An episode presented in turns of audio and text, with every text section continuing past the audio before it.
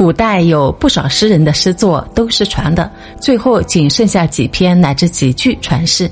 今天给大家讲一讲诗红人不红的孤篇诗人，最出名的就是张若虚的《春江花月夜》。春江潮水连海平，海上明月共潮生。清代学者评价为孤篇横绝，后来传成了孤篇盖全唐。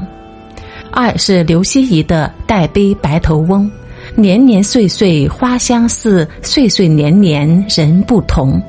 这也是今世之句。诗人刘希夷和张若虚同期，但可惜啊，只活了二十多岁。三是翁虹的《春蚕》，落花人独立，微雨燕双飞。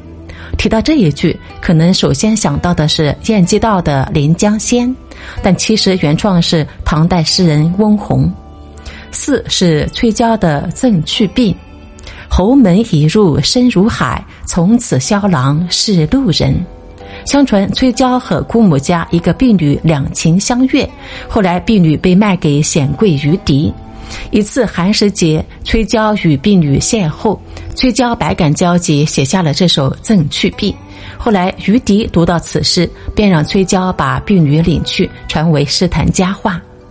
崔护的《题都城南庄》，人面不知何处去，桃花依旧笑春风。人面桃花的故事，我们之前讲过，极为传奇。六志南的绝句。沾衣欲湿杏花雨，吹面不寒杨柳风。志南是南宋时期的一名僧人，隐居山林。七是夏元鼎的绝句：“踏破铁鞋无觅处，得来全不费功夫。”夏元鼎是南宋时期的道士，这首诗就是在他悟道时有感而发。古代写诗成风，有的流芳百世，有的消散失传。你还知道哪些？评论区告诉我。